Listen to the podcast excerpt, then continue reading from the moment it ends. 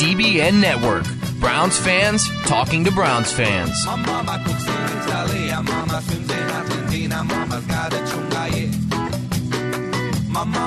in Venezuela, mama Cinderella, mama's got a chunga, I say hola, hola, hola, bossa nova. I say yeah, yeah, yeah, yeah. I got a chunga, yeah. Hello again. This is Easy on the DBN network, and I appreciate you uh, listening here today to this uh, this edition of Easy Does It, and it's a different type program. It's kind of a you know every once in a while during the midweek. I'll uh, do something if there something that occurs that is uh, of of particular you know import. Uh, didn't necessarily do one last week for all the, the, the craziness that was going on, mostly because it was uh, it all took so long to uh, unfold as far as the, the details of what went on. And we spent a considerable amount of time over the weekend uh, talking about all of that, and uh, I wrote about it extensively uh, on Sunday and so on. So all of that is uh, great, and we're moving on to this week where on Monday, Sashi Brown had a uh, news conference, about 25 minutes long, and I I listened to it and I actually um, parsed it to the extent that I actually broke it up into um, the uh, essentially the, we're gonna uh, the the two of us here we're going to listen to the entire thing together but I've parsed it into um, you know every section every answer uh, because I think it's it's uh, a significant thing uh, this whole this whole mess after last week and also two couple couple things about this uh, I remember two years ago when Ray Farmer was the in his in, in exactly this position as far as he was in his second year. Team at that point was I think we had won two games by that point in the year. Um, in the second year after going seven and nine the year before, but at, at this point too, uh, we had you know Johnny Manziel and, and all of the you know the the hijinks surrounding that whole situation and just the general dysfunction of a, a team. Certainly, I, in my opinion, going in a much different direction, and this team is. Uh, certainly, good people can disagree, but that was uh, a really. Um, it, it, was it was a as far the thing I remember about that. If you if you remember this press conference, it's kind of like when Jim uh, Haslam st- came uh, took over the team. I don't know if this was the when he took over the team. I think it might have been the year when he when he fired Chud after a year. Uh, when he did the the candid press conference. From now on, from the, for the end of time, candid the word candid is going to be you know um, assigned to Jimmy Haslam because of that press conference that he gave when he first took over the team. And for Ray Farmer, that uh, press conference that he gave kind of when he was on, you know, the when he was when he was uh, you know ultimately on the hot seat. Um, he looked like it. I mean, he was all looked like he had just come from a workout. He's got like uh, a towel. He's like you know, like wiping sweat off his head while he's just like talking to these reporters. And it was just a very different type of, and not to say that you know he necessarily did uh, a bad job of answering the questions, the things that he said, but there's things about well, body language and so forth and for, as far as that is important, to the extent that is important, I should say, you know, Sashi Brown looked about as composed as he possibly could have in the face of. Um, I, I, would say a fairly consistent, you know, I, am not going to say unfair, kind of, kind of, and, and, just in my humble opinion, not trying to judge nobody, but kind of dumb. Some of the questions that were that were thrown his way. But hey, we're going to listen to him all together, and and you can be the judge of that. And uh, with that, the start of this was, uh, like I said, this whole thing went about 25 minutes and he strode to the podium and uh, opened with this. Obviously, you know, no other way to describe our first half other than very disappointing. You know, I had eight opportunities in the regular season, haven't pulled out a victory uh, yet to this point. Um, pleased with the guys' work ethic, uh, both coaching staff and the and the players, but really disappointed that at the end of the day we haven't been able to come away when the clock stopped with a with a victory yet this season. Um, and certainly our standards are, are, are much higher than that, and our expectations are higher than that. Yeah, well, you know, I think that second, that last thing is certainly in some doubt in, in a lot of people's minds as far as the expectations for this year. Uh, you know, I, for the rest of that, for the most part, we can agree, right? I mean, I'm I, I'm I'm I'm I'm disappointed to the extent that I didn't think that we were going to be 0 and 8. Well, I, don't, I don't know what I expected, uh, other than I was hoping for 4 and 12, and Kizer starting every game and uh, no blow up at the end of the year. 0 and 8, I guess that still fits in there. Although Kizer started all but one game that game against uh, the Texans. But uh, nevertheless, the um, yeah, I, the, the coaches and you know he, he, happy with the uh, the effort, but it's not there. I you know a lot of that I can agree with too. Um, I haven't been very enamored with a lot of the uh, the coaching uh, uh, game day decisions, particularly of, of Hue Jackson. But we've talked about that uh, at length but you know, ultimately, not a whole lot to uh, to disagree with there. And what else is he going to say? You know, it's it's not like he came out and said, "Yeah, well, you know, it, it certainly would be you know doing better right now if, if, if the coach would do better." Don't really do that, and that's kind of a theme I think throughout all of this. Is what is really the point of of this press conference? And I think that for a lot of people, and, and again, thinking back to that farmer uh, press conference, it was to, um, in his case, it was to kind of um, you know, set the record straight to the public to the extent that he could in the effort of saving his job. And I think that which ultimately didn't pan out. Um, and I think that people have that same opinion of what what Brown is dealing with here, and maybe that's true. I don't know. Um, but to me, I think that if you if you're not really concerned about that at this stage, then really the most important thing is projecting an image of cohesion within the team and unity within the team, and basically an organizational structure that is, um, you know, that, that that is for the most part working in, in as harmonious a fashion as as uh, as possible. And I think that throughout the course of this, that that continues to ring true.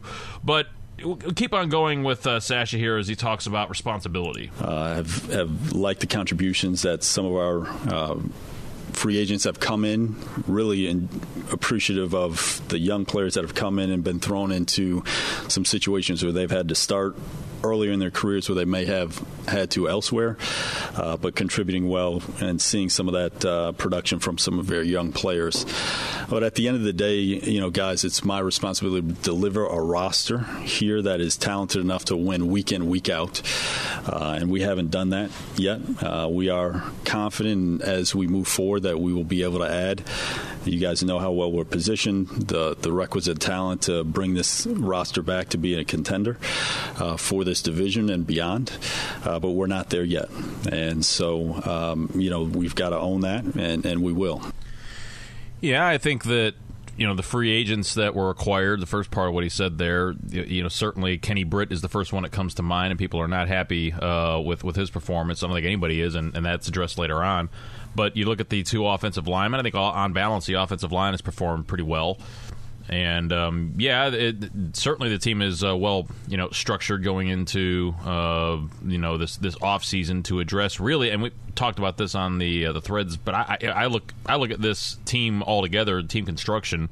Obviously, the quarterback is a big uh, question mark with uh, you know I, I, think for a lot of people, there's a, a, pretty hard finality that no, nobody that is on the roster right now could be the answer. I still, you know, have a lot of uh, patience left in the reservoir for Kizer.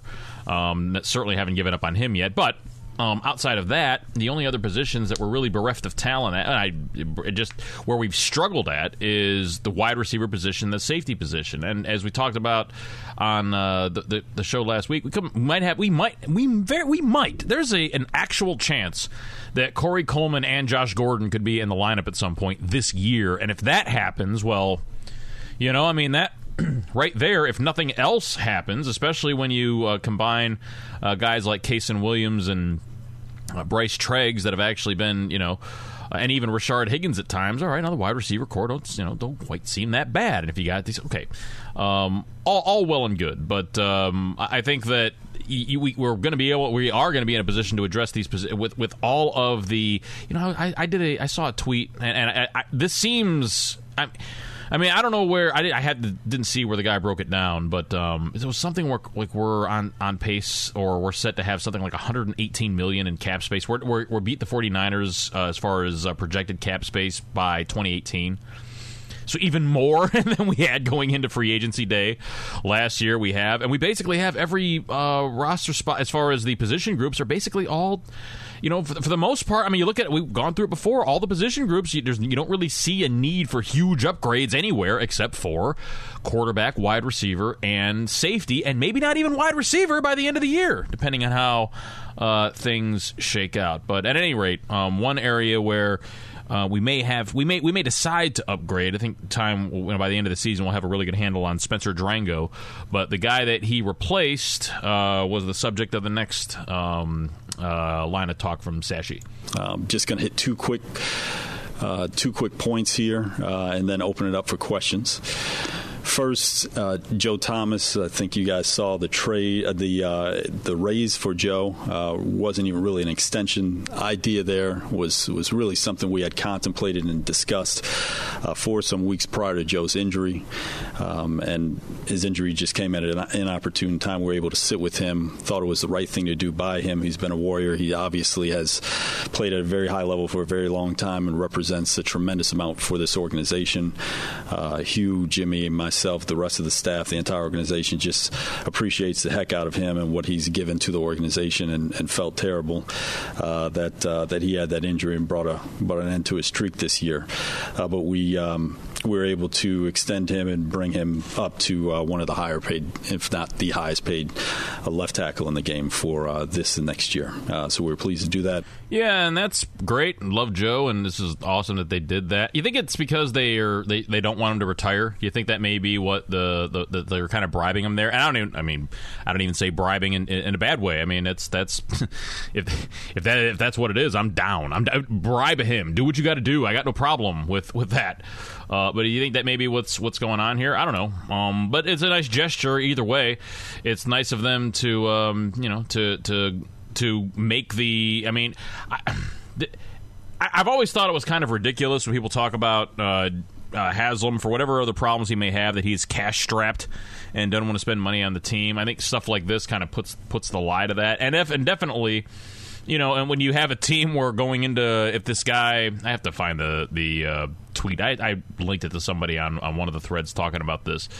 Um, but if the guy is right and we're going to have 118 million going into next year, then yeah, we, we, can we can we can afford to up a couple of million to get make Joe Thomas the uh, the highest paid uh, player uh, in the league this year and next year. And and like I say, hopefully that will, if he's on the fence at all, hopefully that extra you know that extra bit will will entice him to uh, come back. Time will tell. Anyway, that's that's my read on that. Uh, or maybe it's just them being good people and, and paying back uh, a guy, and you know who knows. But the next uh, the, ne- the next uh, subject was uh, a guy that um, is certainly going to have to uh, earn the uh, whatever payday he gets. And then secondly, I think this has been reported, but I was just going to hit so everybody's clear. Josh Gordon is not back in the facility today. He will be back tomorrow. We have had very little contact with Josh, so I'm not able to comment much on uh, the state of, of his being. Um, we have had some preliminary conversations with him. we're looking forward to having him back. He will not be able to practice for the first couple of weeks while he's here, uh, but otherwise uh, he'll be back on uh, the roster afterwards. And when he's saying tomorrow, that was yesterday, and so that was today, where Gordon uh, was back with the team. Uh, you know, attending team meetings and so on. So that's you know, hey, great. That's like we just just, just mentioned. If uh, if Gor- if Gordon is able, you know, if he's able to come back and not even not even getting into whether he can keep it together and and you know stay, you know, out of trouble and, and stay on the field. And then if he can do that, you know, do those things, if he can still be the type of player, I mean, what is he, 26, 27? So, I mean, he's, you know, he, he's, and he's a young, whatever age he is, he's a young guy at that age because he hasn't had the same wear and tear that, you know, NFL players that are at this level would have. So maybe that will give him some, uh, uh, some some fresher legs, but certainly you know unbelievable ability. But if he's able to get back in the lineup this year, I don't care. I, I really don't care how much rust is on the, t- especially because I watched him last year um, when he came down and played in that preseason game in Tampa. He just the guy looked like looked as good as he ever did. Um, if, if he's able to get back on the field and uh, Corey Coleman on the field at the same time, then that whole wide receiver position looks looks just a ton better, and that's a huge you know part of the uh, the, the problem that we have right now. That if that's taken care of, then uh, you know, then then you know, then we're then ultimately. I mean, I, it doesn't mean that we still wouldn't, and I would. By the way, I have no. Depending on how we we go with with the draft and the next portion of, of the Sashi bites are going to be all the questions from the reporters, which will be fun. But the uh, before getting into that, as we go into the draft, I I am you know if Kizer if we decide that Kizer's not the guy, and that may you know that may change. What if they rip off eight straight wins? You know, to, to I know nobody. You know, that, that's crazy. What if what if Kizer plays in the second half of the year as well as Watson did in the first half of the year? Oh, that's crazy. That could never happen. I, probably won't. I'm, I, know, I know that that's crazy. But what if it happened? You know, that'd be that'd be kind of cool. Or what if he did half as good? I'm saying it's still. Um, and if that does happen, like right, if he does play well, and especially after we get the wide receivers back and the offense is able to put up some points, and maybe you know Peppers doesn't play and, and Campbell does. I don't. You know, Campbell's not especially great, which is disappointing because I thought he was going. I, I thought he was going to be, but whatever.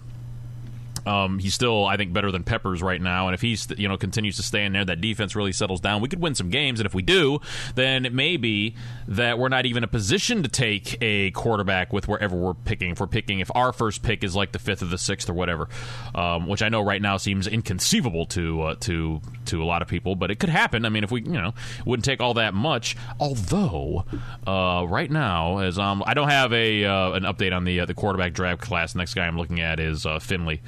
But the um, the, the, quarterback draft class to me right now looks sensational for, for 2018. So whatever. I mean, I'm not. You know, we got some we got some some time to to ruminate on on all of that. But I'm saying if we do take a quarterback with the first selection, or if we don't, and let's say maybe we take a, a left tackle because you know whatever whatever, um, I am fine with. Actually, I'm fine with any top pick. Uh, and and you know short of it being maybe the first overall, and maybe even at that point, but to, on a wide receiver. I am all I'm totally great with doing that because I, that that is a position that if if uh, I, I, have definitely downplayed its important in the importance in the past, but particularly as bad as it was this year, I'm like motivated to overdo it in terms of fixing it.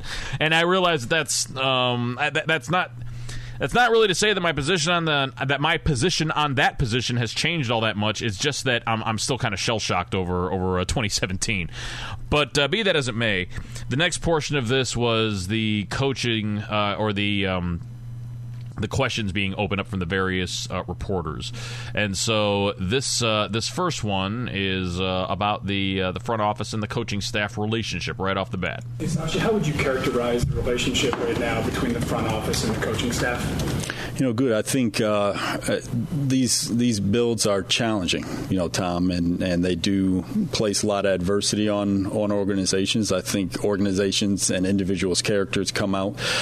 character comes out in those circumstances circumstances. And, um, you know, obviously not going to sugarcoat anything. Last week was a tough, tough week for us from a PR perspective and things that we can get better on. Uh, but the groups are working together and working hard, and uh, we'll continue to. But we understand while we haven't had the results we aspire to, that uh, those are going to be you know the types of stories that come out. Now we have to do everything we can to stay unified, and I think those are the keys. That is the key ingredient towards making these uh, this a successful effort, you know, on both parts, and we will get there. Yeah, yeah, I guess it was it was definitely a bad uh, PR week, no doubt. Um, and you know, to the extent that that matters, I don't know that it does, but that's kind of what this whole press conference is about. And you know, um, that you know that's that's that's pretty. I don't know. That's pretty boilerplate. Anything out of there that that, that particularly stands out uh, to you? I don't know. You know, I don't know what else. You, it's it's a question that, uh, of course, is going to be. And I don't know who the report. And I, I, there's w- when it comes to all of these, I don't really know who is asking the question here. I don't really spend a whole lot of attention on Cleveland media people. Not you know nothing against them. It's just not my you know not what I do. Um, the only ones that I'm really kind of aware of are Grossi and MKC, just because of the they, they, they stand out uh, in ways. But moving along here, this is kind of the the first official uh, uh, spin effort when it comes to Old Chesty. Can you take us from your end? Tell us what happened with this McCarron trade, please. Yeah, it's a lot simpler than what's been written. Um, truly, uh, this is just a matter of getting to a deal too late in the process. Us. Candidly. And uh, I think both sides, both Cincinnati and us, tried our, our damnedest to try to get the, the paperwork in uh, at the last minute. And we are talking about minutes and seconds before uh, the trade deadline ended. We were on the phone with the NFL at the time to try to make it happen. It did not happen. I, I do think Cincinnati and Ernest tried it. I know we did everything humanly possible to get it done. It just didn't happen. And it is truly that simple. Yeah. Okay. So that's uh, that's that's him basically admitting uh, culpability for the um, the the the McCarron trade apparently being uh, bungled uh, as we are dealing with the bungles. And okay, uh, I you know that's that's that's cool that that is the official okay company line. We screwed this up. I got to tell you, I'm I'm definitely skeptical. You know, and which you know, whatever. It doesn't matter whether I whether uh, what you know what what I think about it, but I'm just. Uh, I, I just have a hard time believing that. Um, well, I mean, I, I don't know, obviously, but he is definitely, no matter what it was that caused all of the, the circumstances to go down, he is, you know, basically putting it on. I mean, he it's his it's his, uh, you know, um, department or whatever to get the trade done. So if, if anybody is responsible for it, you know, it's his department. It's kind of on, on him, and he's essentially taking the uh, the the brunt of the responsibility here for it. So all right. Um, here's some more of um, of, of this uh, of this spin effort. But did they get theirs in on time? Their paperwork, like that's it. Everyone, that's what we. Did they get theirs in on time? It, it's too technical to try to simplify that way. Um, so there's no paperwork that either side got in, Jeff, that uh, would allow a deal to happen. And it's truly that simple. They had our paperwork, we had theirs, and then it was incumbent upon us to, to send it in. I love how he says it's truly that simple when talking about how complex it is. And and but whatever. I mean, again, I don't I don't care necessarily. I mean, I, I do care that the trade didn't happen. I'm very happy that we didn't get Chesty, but at the same time, you know, the the I don't I don't I don't buy it, and it's cool. Like I'm I'm good with with it being you know the line here that uh, that you know it was just something that we tried to do and uh, and we screwed it up. And hey you know we're, we're it's unfortunate that we weren't able to send a, uh, a a second and third round pick to the Bengals for AJ McCarron. It's a, it's unfortunate that you know because we all wanted it you know, I gotta, I gotta, you know, I, I have, a, I just have, a, I have a hard time um, believing that. It's just me. I'm still, um, I'm,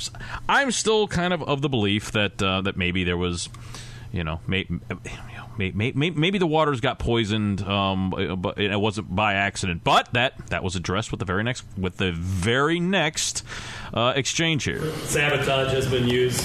Uh, that you didn't want to make the deal deep down, so you delayed, or you know, whatever you want to say. If you want to address that, yeah, I'll go back to kind of the point I made to Tom earlier. When when you're in this situation, you know things are going to get written that way. We're big boys enough. That's uh, wholly untrue. Um, so you know, I, I, think we were all in there together. Hue, myself, and uh, a couple other staff members that work on these things at the time we were trying to get the trade done. Uh, so I'm not worried about that internally, externally. I can just put it to bed. That's that's just not the case. Nothing we would ever do to try to make up a trade to sabotage a trade just wouldn't make any sense. But if he did do it, then he would certainly come out to the media a couple of days later and say that he did do it, right?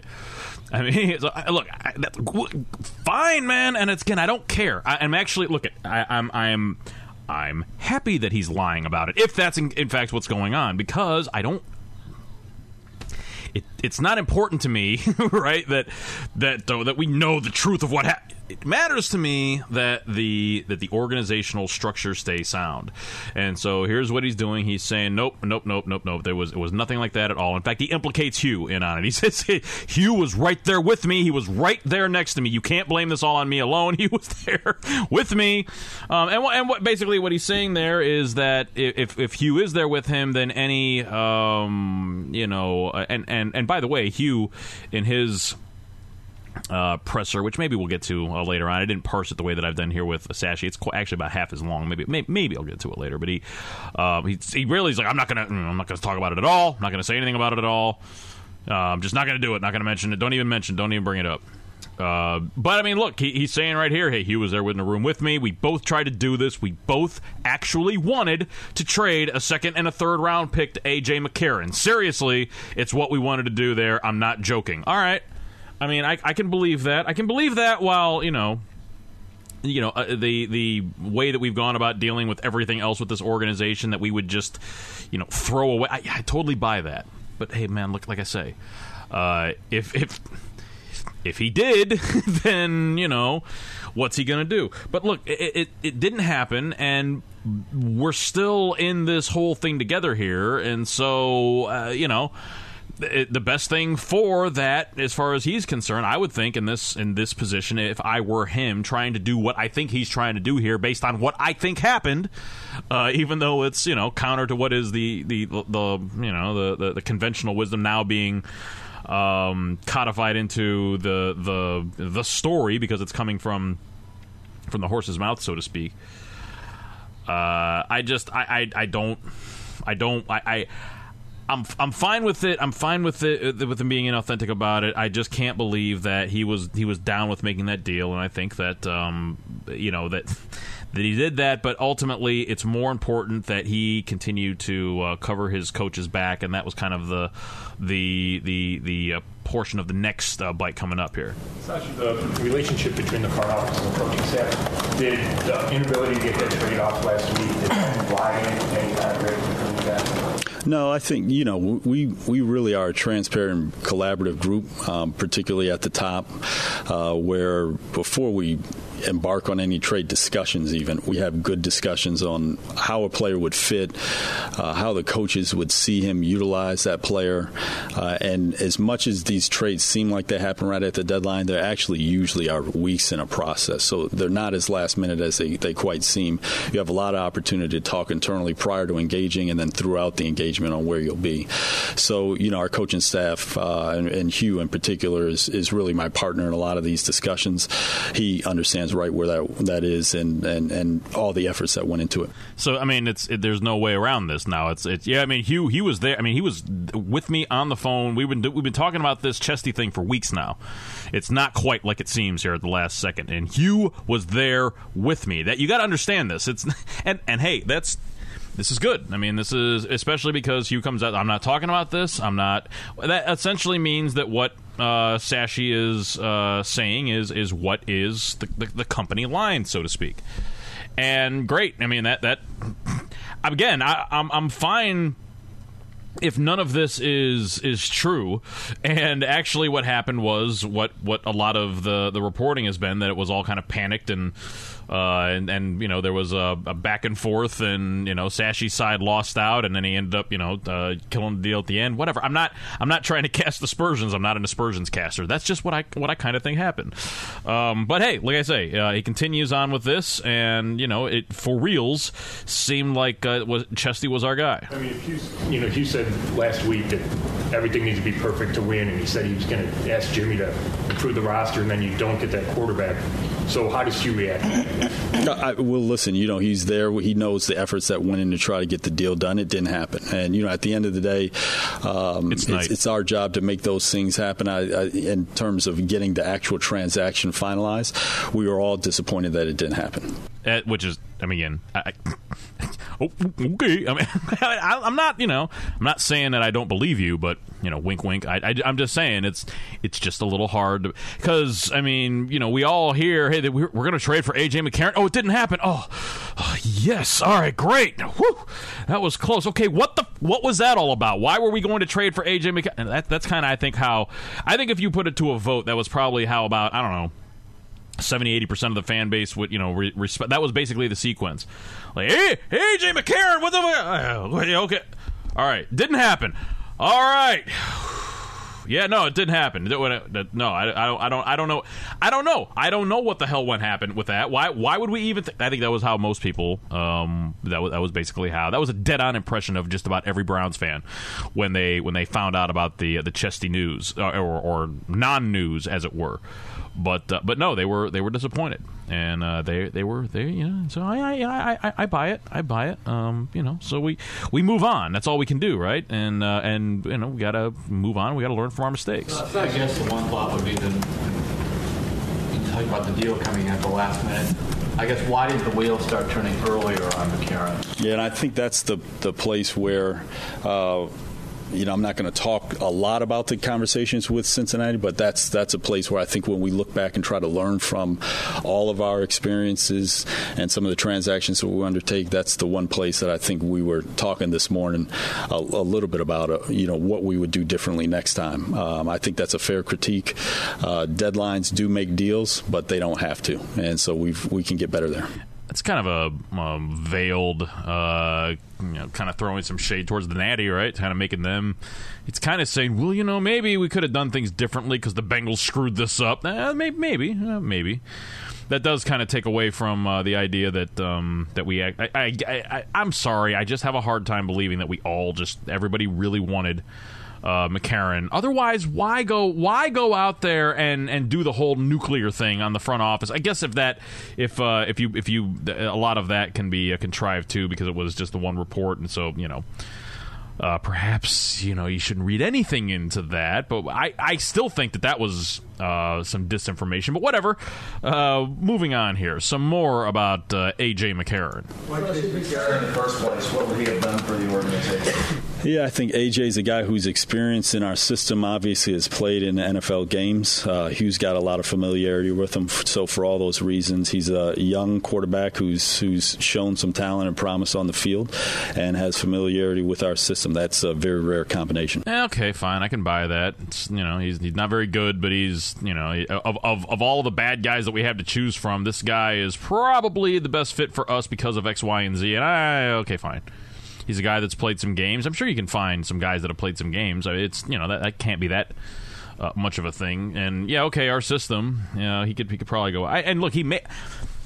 I think some. I think he probably could be, you know, on this roster the best quarterback on the roster, but. But I mean, what do you really? Uh, kind of goes back to what do you want that for? Why, why do you want um, for why are we wanting to win you know four out of the last eight games or, or you know five out of the why do we want to do that what is the point is aj mccarron are we getting aj because he's going to be the answer at quarterback into the what no i mean do, do we really think that does Sashi really? Th- we're pass. We pass up on Wentz. We pass up on, on on Watson. Not that I particularly care about that that last one, but passing up on on Wentz. Yeah, I mean, I wanted him at the time, certainly. Um, whatever. I mean, we, we but McCarron is the guy that we're gonna you know put we're gonna we're going to uh, cash all or, or going to uh, push all of our chips in that. Yeah, come on. I don't buy it. I just I don't buy it. But whatever. I mean, I can't I can't prove anything. I'm just I'm just telling you where where, where the heart is on this and uh, and, and, and well, just and, and where the head where I think I just it just doesn't add up that we would be looking at, at that guy as a guy that can come in that can help the situation enough to where we don't have a shot at getting the the thing that we need the most. If if if because if it's not Kizer, right? If if Kizer's not the guy, what are we going to do? Are we going to take that 118 million and say, "Hey, Kirk Cousins, we are going to pay you, you know, 50 million a year"? what what could we, you know? What are we going to do? Are we going to go for that, or are we going to? We have to draft a guy, right? And there's some awesome prospects. You know that I, the way I'm looking at this right now, there's some really, really talented uh, players that we could take a look at. Um, when it when it comes down to draft time, it, we, it, and it, because of that, you know, if Kizer's not going to be the guy, you know, I kind of like the it's it's like this: if Kizer improves and we win some games, well, then that that's pretty good, right? That, that shows that Kizer improves. And if Kizer improves this year, then he could probably improve over the offseason. And and conversely, if Kizer, you know, continues to struggle and we go 1 in 15 or, you know, mm, God forbid 0 in 16, well, then you know, then it probably is the case that uh, you know that, that he's not the guy. I mean, I'm just saying, if we end up with if we're in whatever you know, se- you know sequence of events leads to us having the first pick in the draft, unless everybody starts getting hot, uh, and you know, four and twelve, you know, somehow gets you the first pick. That you know, unless uh, if we're sitting there with the first pick it probably means that Kizer is is not going to be the guy. Um, you know, and, and, I could be wrong about that, but I'm just saying it's it's pretty strong likelihood that that that those two things. If if we have the first pick, probably means it's because Kizer's not the guy. If we don't, if we're in a conversely, if we're in a position where we can't take a quarterback, it might be because Kizer is the guy because we were able to actually win some games, and at some point, winning games is you know, it means something. Um, you know, if, anyway. I, I would rather just go with that. I would rather see if Kizer can improve as the season goes along, or and and if not, just keep losing and end up being in a position at the end of uh, this cycle to get whoever we want. And there's some great prospects coming out in 2018, then bring in Chesty and we win three or four games and we're picking third or fourth, and the guy that we want isn't there because the teams that are ahead of us end up picking, um, you know, ahead of us. So, as I say, uh, I, I, just I don't buy it, but uh, but you know, but what are you going to do? Okay, so the next part of this, this is where I think that uh, I think it gets a little. Uh, this is kind of what I think is getting into. If this is, if uh, I, I, think it, where it starts veering in a little bit into ridiculous town. It wasn't just written the word sabotage. I mean, it's been discussed by other teams. Uh, People are saying it, but nonetheless reported nationally. Why doesn't that bother you? I couldn't tell you, Tony, what other teams are going to discuss, and frankly, that's not our concern. We know what we do here in the building uh, we stay on the same page in good communication. So. Tony, that's a ridiculously stupid question. You, what? Okay, you're asking me why I care what the what the other media people think of me. I mean, what? I mean, I guess the the question back to you is why should I? Why why should why should he? I mean, it's that's not. Oh, I mean, if if he all right, let's let's play along here. If he actually didn't sabotage the deal, then why would he be upset if the media people are not just writing it, but they're also saying it as if that's like somehow that much more uh, you know, I mean, if, if it's not true, it's not true. And if people are saying it, well, you know, people are a-holes. It happens. what are you going to do? You know, you can't. I don't know why. What is what does he want? Is he expecting Sashi to just go? Yeah, you know what? I'm real, I'm sick of this, and he, he just goes out. What, what are you What are you trying to goad him for? But Sashi just kind of swats it away, like, yeah, you know, we're on the same page, so whatever. this, as we go along here, it's kind of masterful the way that he does this. Next up, this is uh, more more uh, complaining about the media. You're you're on the same page. You're in good communication. You and Hue are working in lockstep, but everything that's said and written uh, and some of the stuff that's been reported that's leaked out is completely contrary to that. So I guess how do you reconcile or you know justify that position that you guys really are on the same page and working together when the common perception that is out there right now is that you guys really aren't on the same page. Yeah, and you know, obviously, I can't go to every single report that's been out there. As I said to Tom, I think you know in these builds and in these moments, you know, there is a lot of adversity uh, that will put pressure on people, and we have to stay united internally. Um, I wouldn't address it other than that, but uh, we are working together, and that's that's what I would say to it. Yeah, that's that's that, honestly that sounds perfect to me. Okay, well, got the media out there talking, and he's like, okay, I don't really care what the media have to say about it. We're a team, we're staying united, and that's that. I, I can't really. I mean, that honestly, that's like the perfect answer, uh, and maybe of this entire thing. Uh, just and, well, I'm actually I think there's some there's some uh, as we go along. I think there's some hidden stuff in here that doesn't really kind of outright say, but yeah, you kind of read between the lines on, on, some of it. But that one's just, and again, you know, more complaining. What do you think? You know, the the media doesn't agree with you on it. Okay. I mean, uh, what is it? Why why why does the media matter in all this? But moving on here, let's talk about some uh, some Jimmy Garoppolo. Garoppolo, can you tell us? Did you call the Patriots to see if you get him at the dread, dread line, or what happened with that one? Dread line. I wouldn't get into all the discussions we had. I know the McCarron thing is a little unique just because it's been so widely reported, and there actually was trade paperwork sent to the league. Uh, but Jeff, as you know, under league rules, I can't comment on our interest in another player, and wouldn't comment, frankly, just respectfully to other teams about what comments we did or did not have with the Patriots or anyone else. And and you shouldn't read into that one way or the other. No, right. There were trade papers sent to the league, and you shouldn't read anything into that because I mean there were trade papers sent into the league, but he didn't specify by whom. Right? There were. He didn't say that we sent trade papers into the league. It could have been that you know there there were in fact trade papers sent in by the 49ers and the, and the Patriots, and that's how it, that's so you shouldn't read into anything like that. But we we you know that's that's kind of. I, you, I, all right, look. If you if you take that at face value, then yeah, we sent in. Um, I'm being a little bit facetious with that. Um, but look, if we if we if, if paperwork was sent into the league, what does that say? That says that we were were trying to get the guy right and that it, it, it fell through for whatever reason. And, and if the reason is that uh, that we didn't offer enough, then how does it you know how does it how does it therefore be explained that we were going to offer a two and a three for Chesty a day later? I, that just doesn't. I'm sorry if you don't like that nickname. It's just it, I, I find it to be very playful, and I, I enjoy it very much because it's it's just it's it's just perfect. And I and I don't I don't mean that much disrespect for AJ McCarron. I doubt he's listening. If you are, cool. Um, but it it's just that he's. I, I'm I'm not enamored with him for the reasons I say. Not even really so much about him, just because of where I see the franchise right now, and I just don't see him as uh, as being any anything. It would be like if Osweiler would have would have uh, started at this point. Yeah, maybe we'd have like three or four, or, or if we would have kept McCown. Yeah, we, maybe we would have like three or four wins right now. But would we be any closer?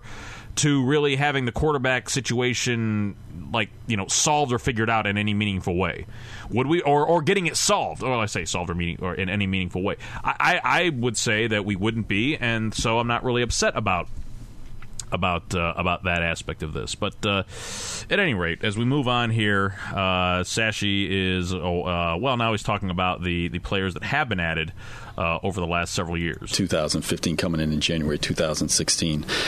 We understood if you look back, and I think you guys are familiar, many of you have documented it, uh, where our past draft classes were uh, and what we were relying on, you know, in terms of pipeline of young players, older players who are contributing, uh, performing to either their contract levels or otherwise. Uh, and that's no excuse. I mean, we want, as I said from day one, we want the winning to start as soon as possible. Uh, and it's one of the reasons we so aggressively have tried to position ourselves in terms of, I think we're going to end up with something close about five drafts in three years, the equivalent of that. Um, so we're realistic first of all. And then secondly um, you know listen i, I want to arm our coaches and, and, our personnel staff wants to arm our coaches with uh, as much talent as we possibly can have to go out there and win every sunday. And um, you know there's certainly a lot of opportunities out there and we're realistic. There will be those opportunities whether it's you know a player that, that's going to perform on another team at a high level or is performing on another team that you had a chance to draft or free agent that you miss on or a trade that you don't quite get uh, get uh, transaction that's part of it. Um, and we have to be realistic and accountable to that. Uh, we're not going to be perfect. Um, that's not the name of the game but it's to be better than the others. Uh, so uh, we we have a very aggressive plan as we move forward um, to, to bolster this roster in a huge offseason probably the most important we have coming up. Uh, and we're planning to execute on it. Got the first part of there got cut off. I forget uh, what, what, I did there that, that, to get that, but I think we got the, the gist there. Said a lot uh, there. I, I, thought what was really interesting that we crammed five drafts into three uh, with what's going to be coming up here in the offseason, which at the end there he says very assertively what we have coming up. This is the most you know, important offseason that we have coming up, as if to say that uh, there, there's nothing there that that uh, connotes anything more than you know pretty supreme confidence that he's going to be the one administering this offseason uh, coming up here in 2018, which very much is, to my mind, the the most important question. You know me, I'm Mister no, no blow up, and if we're not blowing up, then we are moving in the right direction. And he sounds uh, very confident that uh, that he's going to be the one there that um, that is finishing this off. And and, and you know. Um, the other part of that too, the big takeaway for me is you know, there are there are going to be mistakes. You know, nobody uh, bats a thousand. Certainly, it, guys that are uh, that are successful in this league you know they they are they miss all the time. I mean, everybody misses all the time on picks. And I think that really looking at, at the hit rate as far as you can, I mean, it's it's you know a three year rule and all that, but from what we've seen, the contributions that we've seen from the guys, I mean, Spencer Drango is going to fill in for Joe Thomas uh, for the rest of this year after looking really good against a very good pass rusher in the London game. Uh, that you know that's that's that, that's that's an important thing. We have um, the uh, I can never remember the safety's name that we uh, that we drafted out of uh, uh like Dartmouth or whatever. The uh,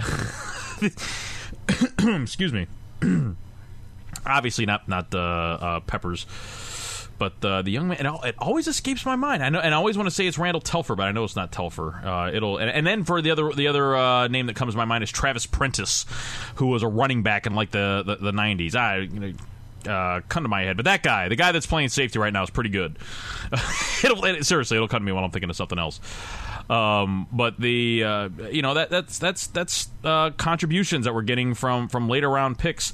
You know, guys aren't playing necessarily great, but uh, you know, but they're but they're the uh, well one and Telfer's teammate at the tight end position is DeValve, and he's you know been been uh, you know a, a force out there in the passing game when he's been out there within the passing game. You go through really all of. I mean, it really haven't been that many guys that you look at. All right, Julius Peppers does look. I'm sorry, Julius Peppers, Jabril Peppers uh, does look like uh, a miss right now. He does look like a guy that. Um, eh, I mean, again, I don't want to. Uh, Kindred, Derrick Kindred. I knew maybe thinking of something else. I, I don't want again. I don't want to um, to uh, you know to to you know Kindred played his senior year. And it wasn't Dartmouth. I forget what it was, some Ivy League school. But he played his senior year with like half the year with a with a, uh, broken collarbone.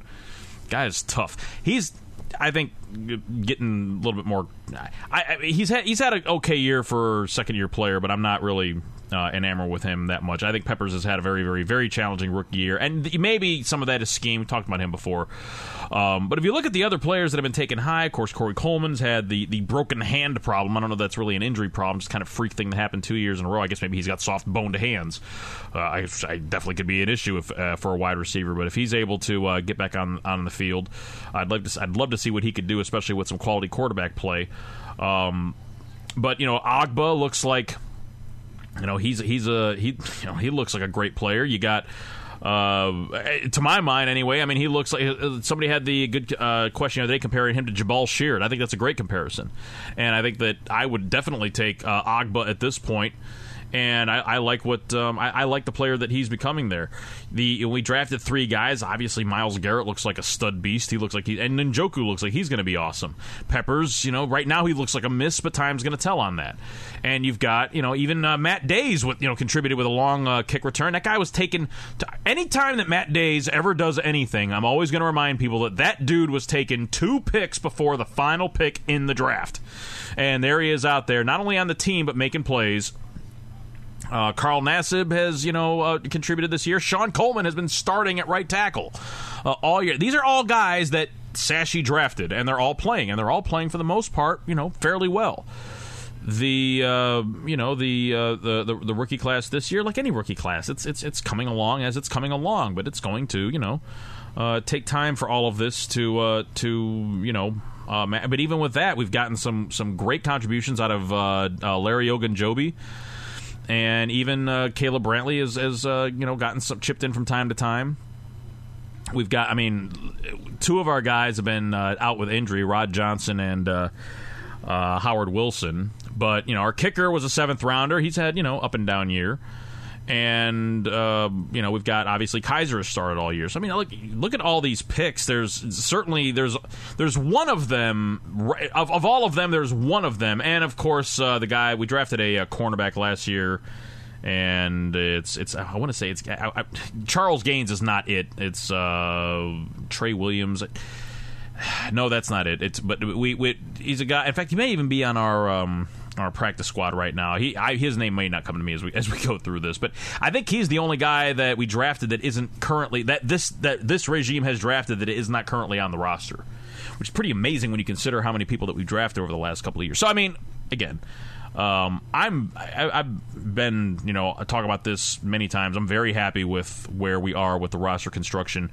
The biggest problems we've had this year, again, quarterback, wide receiver, and the safety position.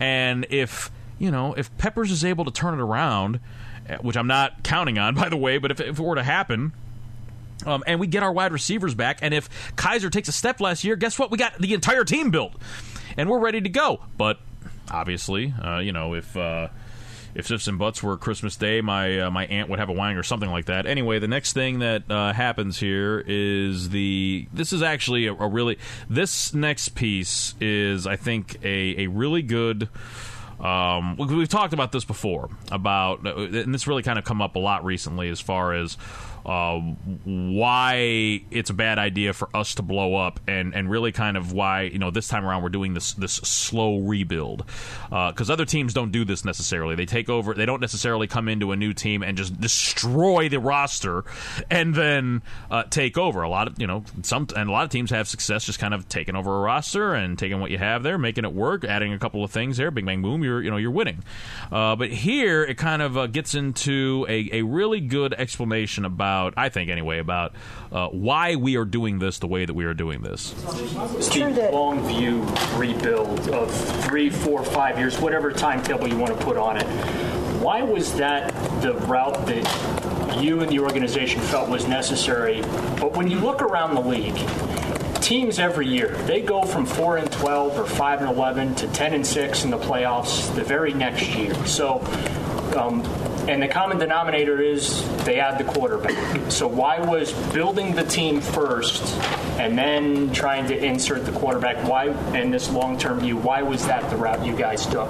Yeah, so common kind of chicken and egg question, right? That goes on in this league, and I think you've seen people uh, debate this one way or the other. Uh, many of you have kind of documented this with the Tim Couch experience here, um, whether they threw Tim out too early and, and kind of ruined his career. I, I don't subscribe to that one way or the other.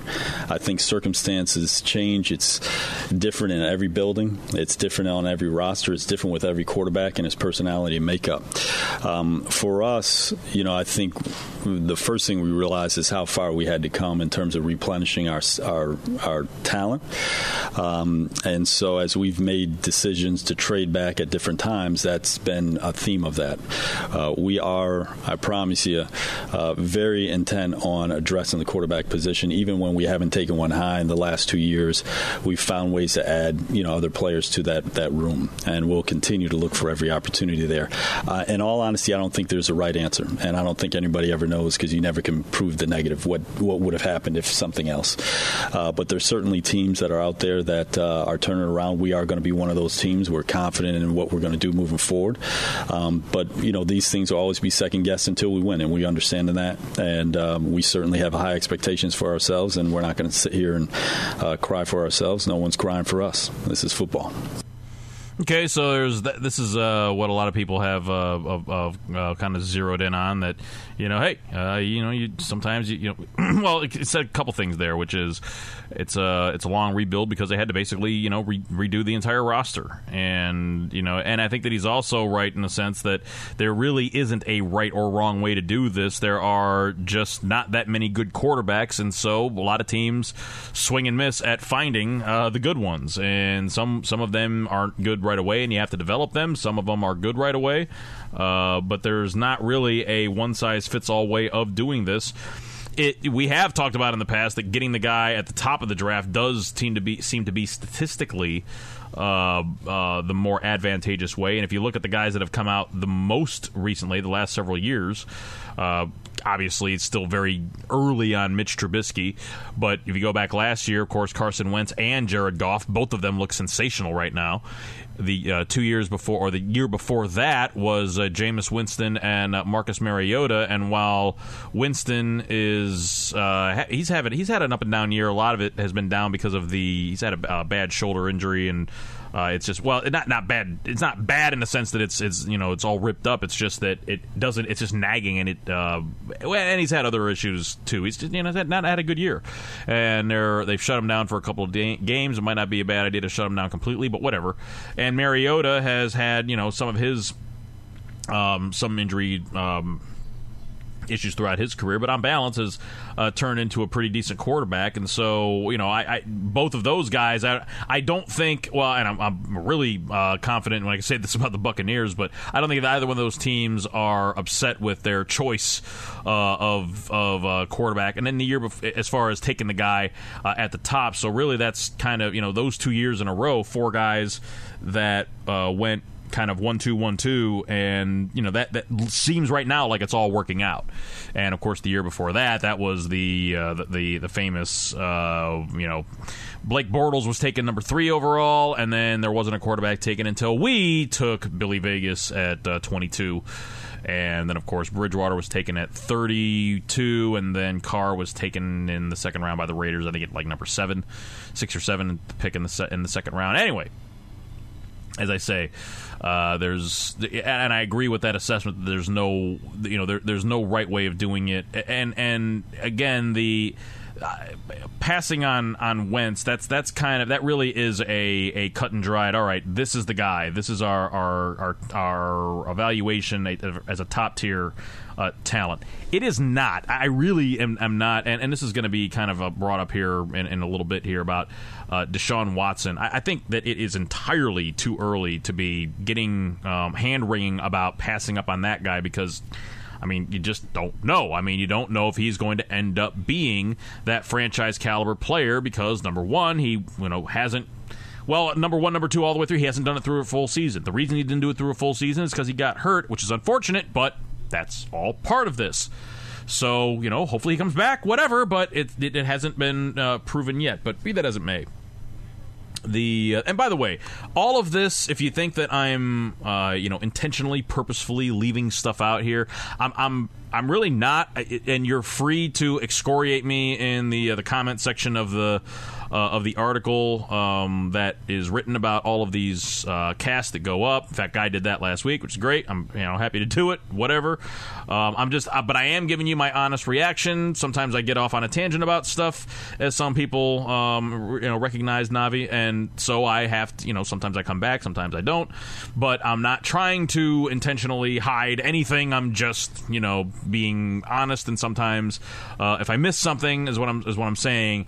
I'm not trying to cover anything up. I'm just you know, I, there's there's lots of ways to go about this, and I may not be hitting absolutely every one of them, uh, but I am trying to come at it from the point of view that I'm that, that, that I'm taking it in as, and you know, like I say, thus far, it's uh, it's you know, it's it's about what you could you know could reasonably expect. Uh, the next up here is the direct question from MKC about this whole uh, 5 p.m. business that you know came out on Tuesday from the coaches that you know that that they had well that essentially that they had left uh, early, left the office early while the coaches stayed and worked, which turned out not to be true as uh, as was later uh, uh confirmed. But uh, they were mad because everybody was gone at 5 p.m. and thus they you know apparently the assumption is that Sashi was out at the bar or was bowling or whatever while uh, you know Belichick was like you know or or should have been working the phones trying to get Garoppolo. Of course, he just said that you know that trade paperwork was sent to the league and so we we just let, let, let me just let Mary Kay ask a question here. Is it true that is it true that um, that you were gone by 5 p.m. on Monday night and that you were kind of caught off guard by the by the whole Jimmy Garoppolo thing and, and that you were not in the building? Yeah, I'm not going to get into specifics, Mary Kay. I think um, you know I've, I've, seen a lot of that being written. Um, we will never know what's in the minds of other teams. It'd be nice to be able to control where all the other teams are going to send their players. We don't have that control, um, but a lot of this stuff has that's been written has been made up. So someone can call my wife and kids and tell them where I was at five o'clock, but uh, it certainly wasn't home someone could call my wife and kids and tell them where I was at five o'clock, but it certainly wasn't home. That's hey, hey, man, uh, I'm I'm I'm cool with that. I don't really care, you know, because because it was always a BS thing to begin with. Because the guy, like everybody, like all of us, he lives with his media on him all the time because this is twenty friggin' seventeen, and that's how it works. If he's not in the office, he's still working. It's I mean, I guess somebody had to ask the question, but it's just such a dumb thing. Uh, and, and, which is not I'm not that's not disparaging to, uh, to to Mary Kay. That's not at all what I'm trying to say here. I'm just saying, and like I say, somebody has to ask the question, and she's you know was was respectful about it. Um, but it's just just really just kind of an asinine thing. And but I mean, but look at it, like a lot of people has pointed out, he didn't exactly say that he you know that he was at the office. He just you know he just worded it in a very which you can read into that whatever you want uh, and and it doesn't really matter ultimately because if you know if the thing is with this, we're, we're not going to know, and he's even mentioned you can't really know what other teams are thinking, what anybody's going to do, and nobody's going to know the full the full story about this. But as far as we can tell, it really does kind of look like we weren't in on the Garoppolo thing for any number of reasons that we've talked about before, we, and we'll talk about later. But right now, we're going to talk about. I mean, we're already, uh, you know, talking about quarterbacks that um, that haven't really that that we're disappointed that we didn't get that haven't even done anything in the league. Let, let's start talking about quarterbacks that we're disappointed that we didn't get that haven't that have done things in the league. If you guys decided you have to change how you evaluate quarterbacks in the way that it appears you missed on Wentz and then on Watson and they're obviously really, really good. Yeah, you take your hat off to, to both those young players who are off to hot starts to their careers. Um, I think whenever we look at an opportunity in the draft, first you come knowing that there's going to be opportunities that you miss on to add talent to your roster. I think good organizations, I've talked about this before, do go back and look at those decisions and those evaluations. What did we miss? Um, we're, we're perpetually doing that here internally. What is all the information we had? How did we gather it? Was it accurate? How did we analyze the information, put it all together to come to a decision? And some of those are more strategic and tactical to Daryl's uh, question earlier uh, and some of those are just purely in terms of the actual operational issue of evaluating the player. And we look at it both ways. Um, you know, I think we've got some really good processes in place. Uh, we, I'm pleased with the guys we have pulled out of the draft to think that they're performing well, uh, almost to a man. Uh, but you know, at the end of the day, we always can get better, and we'll always look to get better, certainly, including at the quarterback position. Absolutely. And he's I think he said that exactly the right way. Yeah, it's good to see those players are off to hot starts to their career, and neither one of them is a full-on proven, you know, legit franchise quarterback yet. Now Carson Wentz, he looks every bit the part. I mean, he he looked at uh, last year, and a guy looks like a star this year. So I mean, I for me, I've seen enough to be convinced. Um, but I mean, at the same time, what if you know, what if he gets in the playoffs and the guy just can't, you know, turn you know, these wilts? That you know, there are guys that are like that. You know, you don't know. I mean, what I'm saying is that that it could be there. There's there's that that's why that whole three year thing happens. It's for both of those reasons. Right now, he looks great, and the, I'm, not I'm not suggesting that. I am saying that there's at least that possibility. With Watson, it's a whole different story because he's got you know far less of a sample size, and uh, so that's that's that's the first thing. The way that he that he said that was exactly right. But then the other part of this. Um, I mean, the last part of it is spin, whatever. But the, the oh, the, the meat of that is that yeah, okay, you make your picks, and then later on you go back and you look at it and say, ah, you know, I probably should have got that guy instead. What do you? Why do you? Why, you know why, why how is that not and, and maybe you know if i'm talking to you you're like what, what are you what are you getting mad at me for i'm, I'm not i'm not there are people that kind of expect that um, that we have to, we absolutely have to get every draft pick. You know, if we don't, then we are then then, then whoever it is needs to be fired right now. I mean, we're going to miss on people. It's going to happen. No matter who it is, you know, the, the, greatest, whoever is the greatest GM in the history of the world, in your mind, that guy missed on players. It happened. So he's, he's saying that here. Yeah, okay. Sometimes you miss, and you know what do you do after that? You have to go back and you have to look at uh, what you were doing, not just in the strategic and the and the technical, but the. Da, da, da, all right, fine. Yeah, yeah, yeah. Okay, you learn from your mistakes. Was not drafting Carson Wentz a mistake? All right, look. Um, this is this is a worthwhile thing to talk about. Not necessarily going to do it right now, but when you look at you know the way that what that trade has done, the overall pieces that have been added to the roster that have formed the, you know this team, would we be better off if we just would have uh, taken Wentz? Yeah, I think probably. Yeah, we would be. Um, but you know, I mean, it's it's it's not. It, you know, we don't we don't get the benefit of hindsight. We don't. You know, we, we don't get to do that.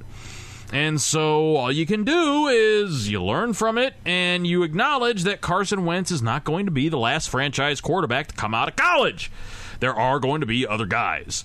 Uh, just mentioned, you know, four guy, four out of four. It looks like in the last two draft cycles that had quarterbacks go number one, number two overall.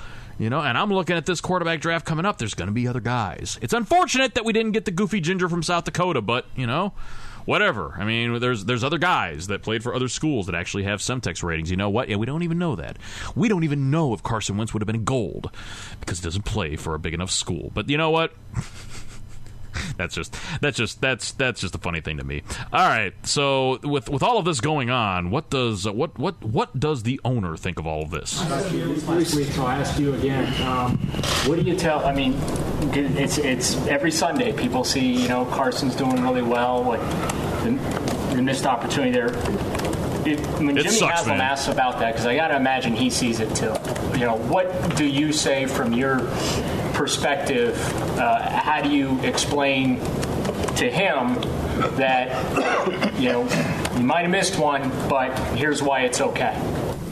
Yeah, listen, we never walk away feeling like it's okay in terms of that's something we plan to do, but we also have to be professional enough and realistic enough to know that's going to be part of it. Um, you know, there's a guy out in Seattle running around that the entire league passed on two and a half times, and uh, those are the things that you want to learn from. You know, in all honesty, and you got to be accountable to them and go back and take a look at it. You know, and I'm not going to comment on Carson. I'm, you know, happy that he's off to a good start to his career. Uh, obviously, um, you know, for us, the the focus has to be moving forward. What can we learn from that that can help our decisions moving forward? I mean, what else is there to say about this? That I mean. And what does he expect Sashi to say about it? Yeah, well, you know what? I, I talked to Jimmy, and he cusses me out every time because he just he's so pissed off that that I mean, what do you, what do you want? It's I know. I mean, people. Would, If he's going to get this wrong, he doesn't get another shot. Look, it, it it is far more consequential to pick a guy and have that guy bomb than to uh, pass on a guy that ends up being great. And a lot of people have a problem with the whole Russell Wilson thing. It's true, though. I mean, the whole league, and everybody passed up on Tom Brady a million times. He's the greatest quarterback of all time. Uh, uh, guys are outliers. Get that. And, you know, for the most part, the guys that are consistently, you look around the league, and when you look at the bulk of the good quarterbacks, most of those guys came from the first round. You know, so there is that. That that that is a part of all of this. And if I'm going to quibble with the overall strategery, then I say that uh, you know, um, I, I, I would have preferred that we took a quarterback uh, in in either of the last two drafts with the first pick that we had. I would have been fine with Wentz, and that's with not even knowing that the Rams were going to take uh, Goff. I didn't know, and it. I mean, we had this talk too. A lot of people now, in, in hindsight, are, are kind of uh, assuming that the Rams were all in on Goff. It, there was an it was an open question. It really was. Uh, at least to my memory, it was it really was an open question as to what they what what the Rams were going to do there, all the way up until they actually picked Goff. But I'm saying even if the Rams would have went with Wentz there, um, which is the the calculation that that we would have had to have made at that time, because the Rams had made the pick, so we must have um, assumed that they were going to take um, Goff there uh, but I'm saying even if they would have taken Wentz, if the Rams would have taken Wentz, I would have been fine with Goff. I would have been fine with either one of those guys. This year, now I love Myles Garrett. I love Myles Garrett, and I'm happy he's on the team, and I look forward to hopefully the long and fruitful career he will have uh, as a member of the Cleveland Browns. But at the same time, I would have preferred that we take either Trubisky or Mahomes with the number one overall. And then certainly after not uh, uh, taking either one of those two guys, and definitely after Trubs was traded with the second pick, I would have moved. You know, I, I would I would have taken the picks that we used uh, for you know the, the twelve, and at that time we had the 32 and the 52. I would have taken all that crap and I would have taken it to move up to uh, to get Mahomey at, at five or six or whatever it would have taken to, to do that. And maybe we tried and, and they told us to bug off. Uh, who knows? But that that I would have I would have done that for I would have taken either of those guys at one, or I would have traded back for either one of them. So I, am telling you, where I'm coming from on this is I wanted the quarterback, and I wanted the quarterback at the top of the draft. Both of the well, I mean, going back every year, every year I want us to take a quarterback with with our top pick.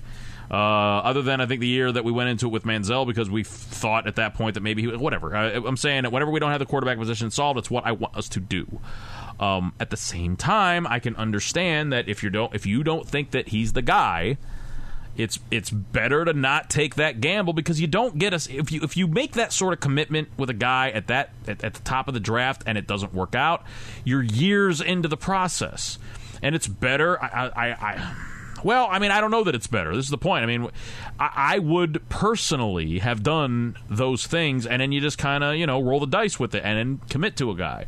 But they've got a more deliberative approach. I'm not saying that I agree with it, but you know what? When I look at the way that the rest of the roster is constructed, and it's just me. I mean, like I say, I'm biased in all of this in the, in the sense that I want it to work. Uh, so I, I, can see, you know, the, the, the justification for a lot of it because, you know, it, it does make sense. And I, way I look at this roster, it looks pretty good to me. In a lot of places, I think that they are going to get this quarterback position right, whether it's already on the roster in Kizer or whether we're going to be picking a guy with uh, the first or the second or the third, whatever it is we have uh, pick coming up. Uh, so at any rate, that's you know, I, I doesn't mean that. Well, I mean, okay, so that doesn't mean that he's, uh, you know, that he's absolved for, you know, his or he, he doesn't have culpability for. Well, what do you want? I mean, the draft happened, we didn't pick the guy. So does that mean that, you know, I mean, I guess if after next year, if we don't, if after next year we don't pick a guy in the first round and Kizer's not the answer and we're no closer to it, okay, well at that point you can start saying, okay, well, what the f- dude?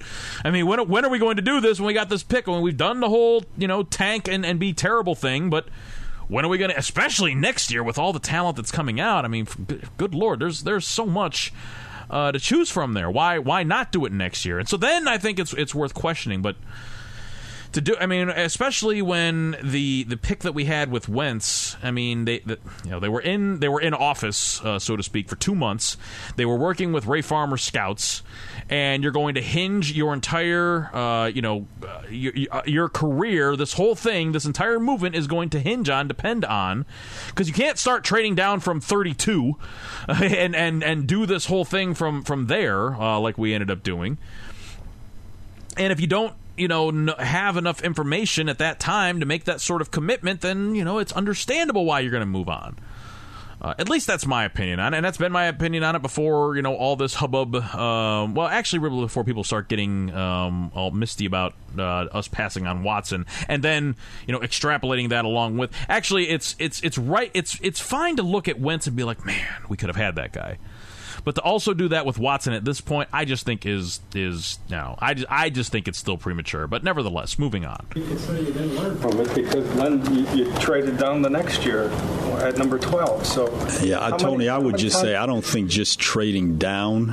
I don't think trading down is was the problem. You know, I think it's just purely evaluating. There's obviously a lot of teams that pass on Russell Wilson that know how to evaluate quarterbacks. There's a lot of teams that passed on Deshaun Watson or other quarterbacks that have have Derek Carrs and the others that didn't go one two in the draft. Um, that that certainly have. Um, uh, that have the ability to evaluate quarterbacks. And um, I don't shy away from missed opportunities at all. That's going to be a piece of it. There's a lot of non quarterbacks out there, frankly, that are playing well right now, too, we'd love to have on our team.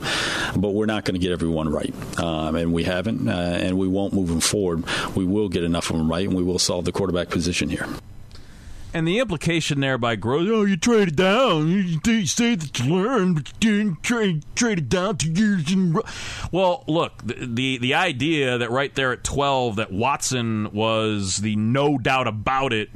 Uh, it, it, by that point, he was the third quarterback in the draft. How often is the third quarterback in the draft?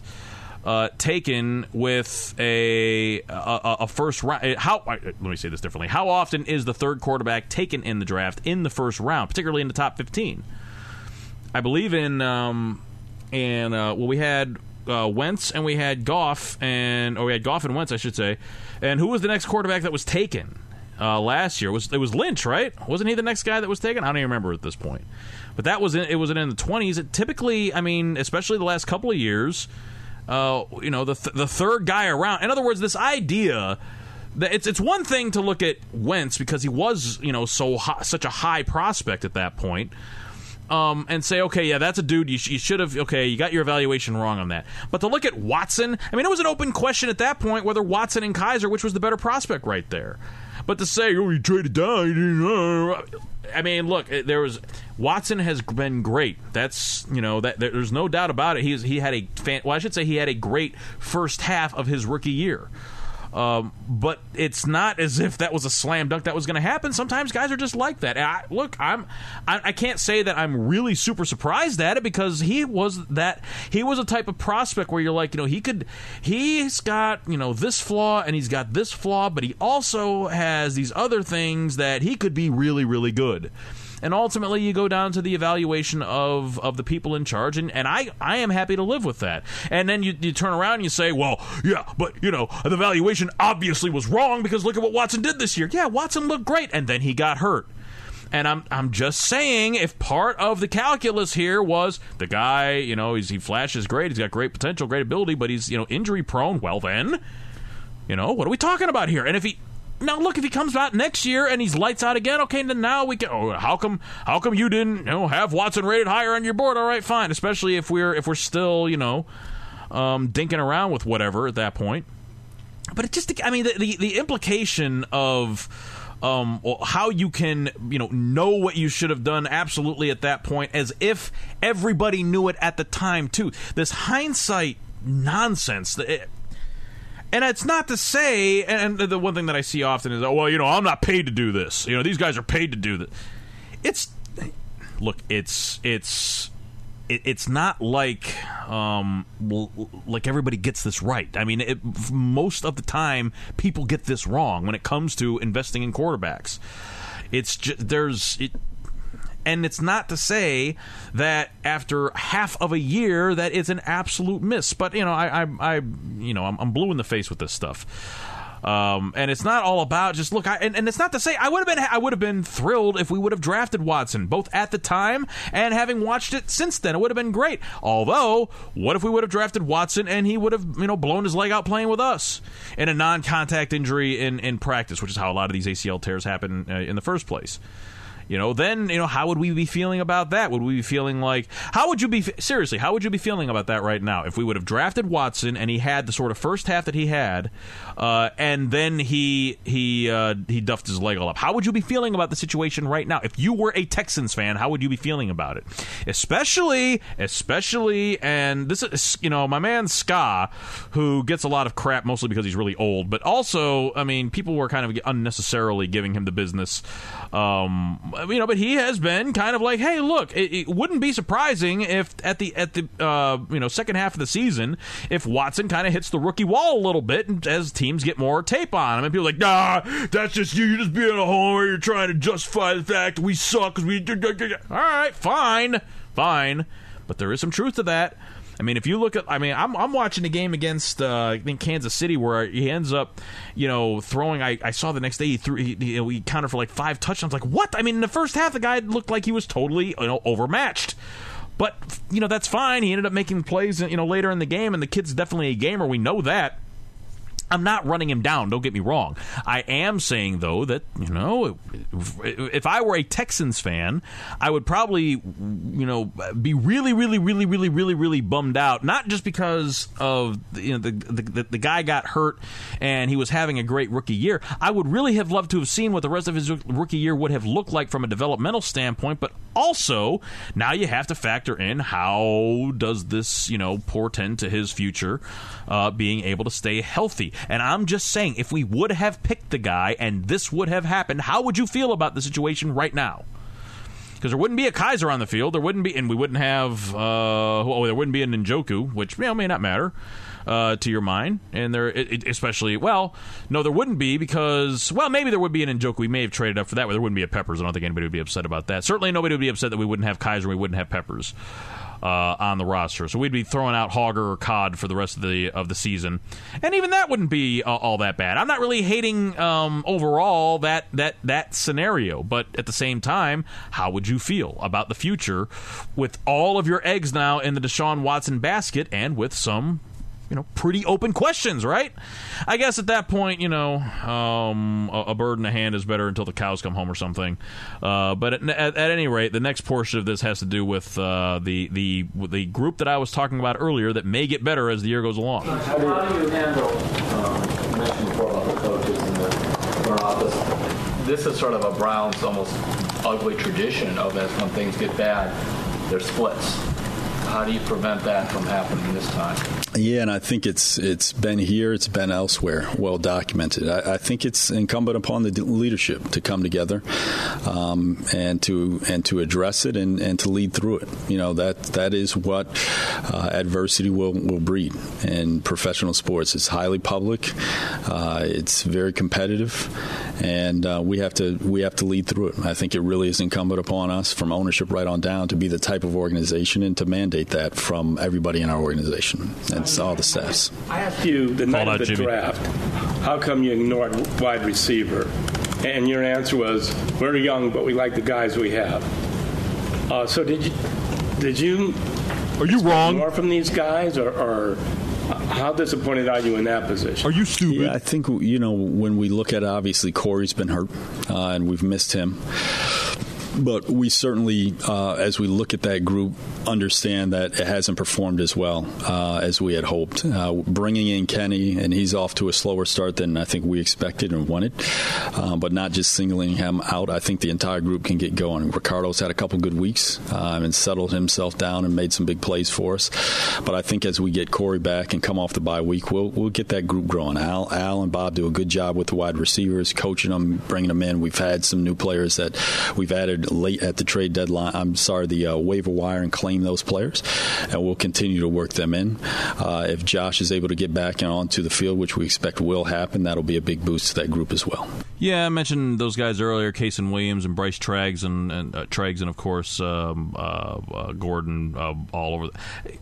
He's mentioned there that um, you, you know because the, the, the, tenor of the question certainly, and you know it, we got to uh, you know there's got to be uh, essentially accountability from leadership from the ownership on down. That was a, a, phrase that was used there in that last in that last bite. And I think that that theme kind of uh, continues here a little bit. As far and that's because I mean, as far as the wide receiver is concerned, what do you want to do? We did draft four guys last year and uh, three of those guys are still on the roster. And you know, we, we then picked up a couple of waiver guys, and, and Britt has been a, a, a, a giant turd of an, of an offseason acquisition, hasn't worked out, and, and, and Coleman's been injured, and Lewis has been god awful, and uh, that's I mean, but he's eh, to his to you know, Sashi's right. He has he's gotten better. He just needs to stop dropping the fucking ball. But all right.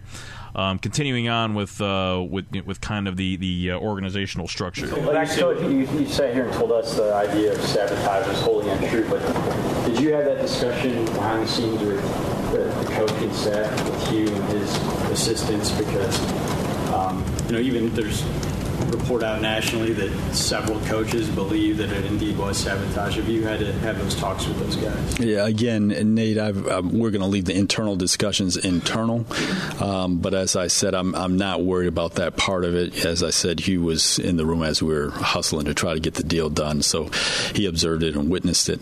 Um, for us, we have to be realistic and, and big boys about the fact that right now we're not great and it's easy to pile on and write various things. So um, all those things, to Terry's point, we'll have to lead and, and as a as a leadership group, not just me, but as a leadership group, get through as a leadership group, not just me, but as a leadership group, we'll get through. That's, you know, this is pretty. Hue was in the room with me as a leadership group, not just me. We need to get through. This is, you know, this is, this, and, and you know, the, from the ownership on down, this is, this is not, um, you know, in a, in a heavy handed way, but it is kind of saying, hey, look, you know, we're, we're, there's, there's more than just me here that, the, that all of this has to, I, which I'm fine with. Um, I'm, I'm you know, I'm, I'm, I'm fine with all of that. Uh, you know, this and Hue Hue was in the room with me. Again, that's that's hey, that it wasn't just me. It wasn't just me. He's my alibi in all of this. And then Hue comes out. Let me just start off. I'm not gonna, you know, I know you guys talked earlier today, and I'm not gonna take any questions about it. All right. Well, then that means that that it stands. Uh, and this, you know, of course, of course, this isn't good enough for anybody. How can anybody trust you with any of this? If it's purely evaluating in terms of why you guys passed on uh, Deshaun Watson and, and Carson Wentz, what uh, what can you say to, to fans, to coaches, to make anybody believe that if you have to pick a quarterback in the draft coming up, that or in free agency or anything, that you can get that right? Yeah, I think you know the the group that we have here. Um, one, we we work well with the coaches. We've got good processes with them as we move through. Uh, you know our, our spring evaluation, and actually it'll it'll be free agency this year potentially as well. Uh, that that we will work well together, understanding what we need for our system, um, and you know we're we're going to work it as, as hard as we can. In all honesty, we've got good processes in terms of background on these guys, good systems in place in terms of evaluating and touch points all over the place. So uh, we will get it right. It doesn't mean we're going to get every single one right, but uh, we're confident of where we're heading and, and the group we have here in place. Yeah, um, I. I mean, I, what? How, how, can people trust you to? Do, I mean, well, I mean, one way you could do is look at the rest of the roster and see that you know the way that these guys have, have built the rest of the team around whoever the eventual quarterback is going to be. If it's not going to be Deshaun uh, Kizer, And you also can look at it this way, which is a way that I think is important. We talked about this uh, in one of the things too that you know in, in this whole time where Sashi is making this first decision when it comes to Wentz, and Wentz is really the only. Again, I, I'm not. I'm not going to worry so much about Watson. You know, Wentz is definitely a miss, you could say, at this point. But at the same time, Sashi's in the building for two months at this point, along with you, and they are using all of Farmer's scouts. You know, it's kind of, and in Farmer in his first draft when he drafted Billy Vegas, he was using all of Lombardi's scouts, and this is p- part of the churn, right? Because usually you got. I mean, what do scouts do? They've been watching the the NF or the uh, NCAA players, and they're going all around the country scouting these guys. You know, starting basically in you know like the summer of the previous year, and they're doing nothing but. So by the you know, but by the time that all the blowups happen, by the time that all the firings happen, it's like you know, uh, early January, and you can't just bring in a team at that point to start scouting for a draft that is like two months, away, three months away. So you end up, you know, holding over those guys because they've already been scouting for you, and you get, you know, all the information from them. And then usually what ends up happening is after the draft, then you fire all those guys and you bring in your own dudes. That's usually how it works out, and that's typically how it works out in our case. So, you know, and, and with with with all of that, um, you know, I can understand that. Look, this is the most important decision that we are going to make as a as an organization. Uh, we're not going to make it with you know three months together and with a, with, with not even our full group in place. Uh, I, I I can I can understand that. I can understand that that decision making process. And last year, um, you know, Garrett was just too good of a, of a prospect to pass up and they didn't have the you know the the eval for for Watson, which I think you know can be reasonable depending on how his career plays out. So I mean that's I mean that that's a couple of ways to answer you know the quarterback question but here's another way. Now this year this offseason he has had his people in place. His scouts have been scouting people now for multiple years. Uh, he's been working with you now for multiple years. They've had this process in place of going through the draft system now multiple times is there a i mean are they not more prepared more able more agile more ready to pick a quarterback than they would have been either uh, last year and certainly the first uh, draft go around? That's my that, that that would be my take on this. That's that's a way that I, that I think you can make that you know that it's not that far of a leap to assume that the guys that have been working together for longer are going to get more they're going to be more assured in their decision because what's going to be required if we do end up spending a number 1 or a number 2 uh, overall on a quarterback is the entire organization needs to get behind this guy lock stock and two smoking barrels. And if they don't if we don't then the whole thing is doomed anyway and they just haven't found that guy that they're ready to do that yet that's why they've done the whole Moneyball process by getting guys that are. Uh, you know, guys like Kizer and, and RG3 and and you know just various people that if they hit, great. If not, all right, we didn't really spend all that much, and we can move on to the next guy, and we go through this process rapidly. And uh, obviously, that's not one that that uh, people like. But you know, I mean, at the same time, they're able to build the rest of the roster, and we keep you know losing, so we're in a position to uh, to draft high uh, the next time around. But at any rate. I, I, certainly can understand the consternation uh, on it, but I'm just you know I just I just look at it a different way. That's all, and uh, because and this next this next thing, you know, football guy. Just time for about three more. Do you need uh, a football guy to help you with this evaluation? Uh, in the you know going forward. Uh, we have football people here, Jeff, but we're always looking at our staff to figure out where we are. Uh, but really pleased with the job that the guys have done. Again, if you look at the players we have selected and how early they're performing, performing well, uh, then you know I think you can see that this this group can evaluate, um, and, uh, and and we'll continue to do that coming up in the next draft.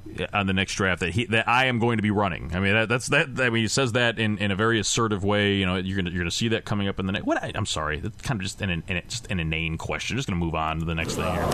Kizer basically starting from day one, and really there's been no kind of veteran quarterback. I'm not talking about to mentor him, but simply to put in the games for a while, to, so he could get acclimated to the league and so on? You know, we have um, a lot of trust in kind of the decision in, in, terms of how to manage that room. Uh, David and Hue do a good job. They're close with all three guys, Kevin, Cody, and, and DeShone. Obviously, a young room, not a lot of experience in it. Uh, decision that we made, you know, at the de- deadline to move on from Brock. Um, and so it's something that we'll certainly have discussed and revisit. But DeShone's doing a good job in terms of his resilience, his focus.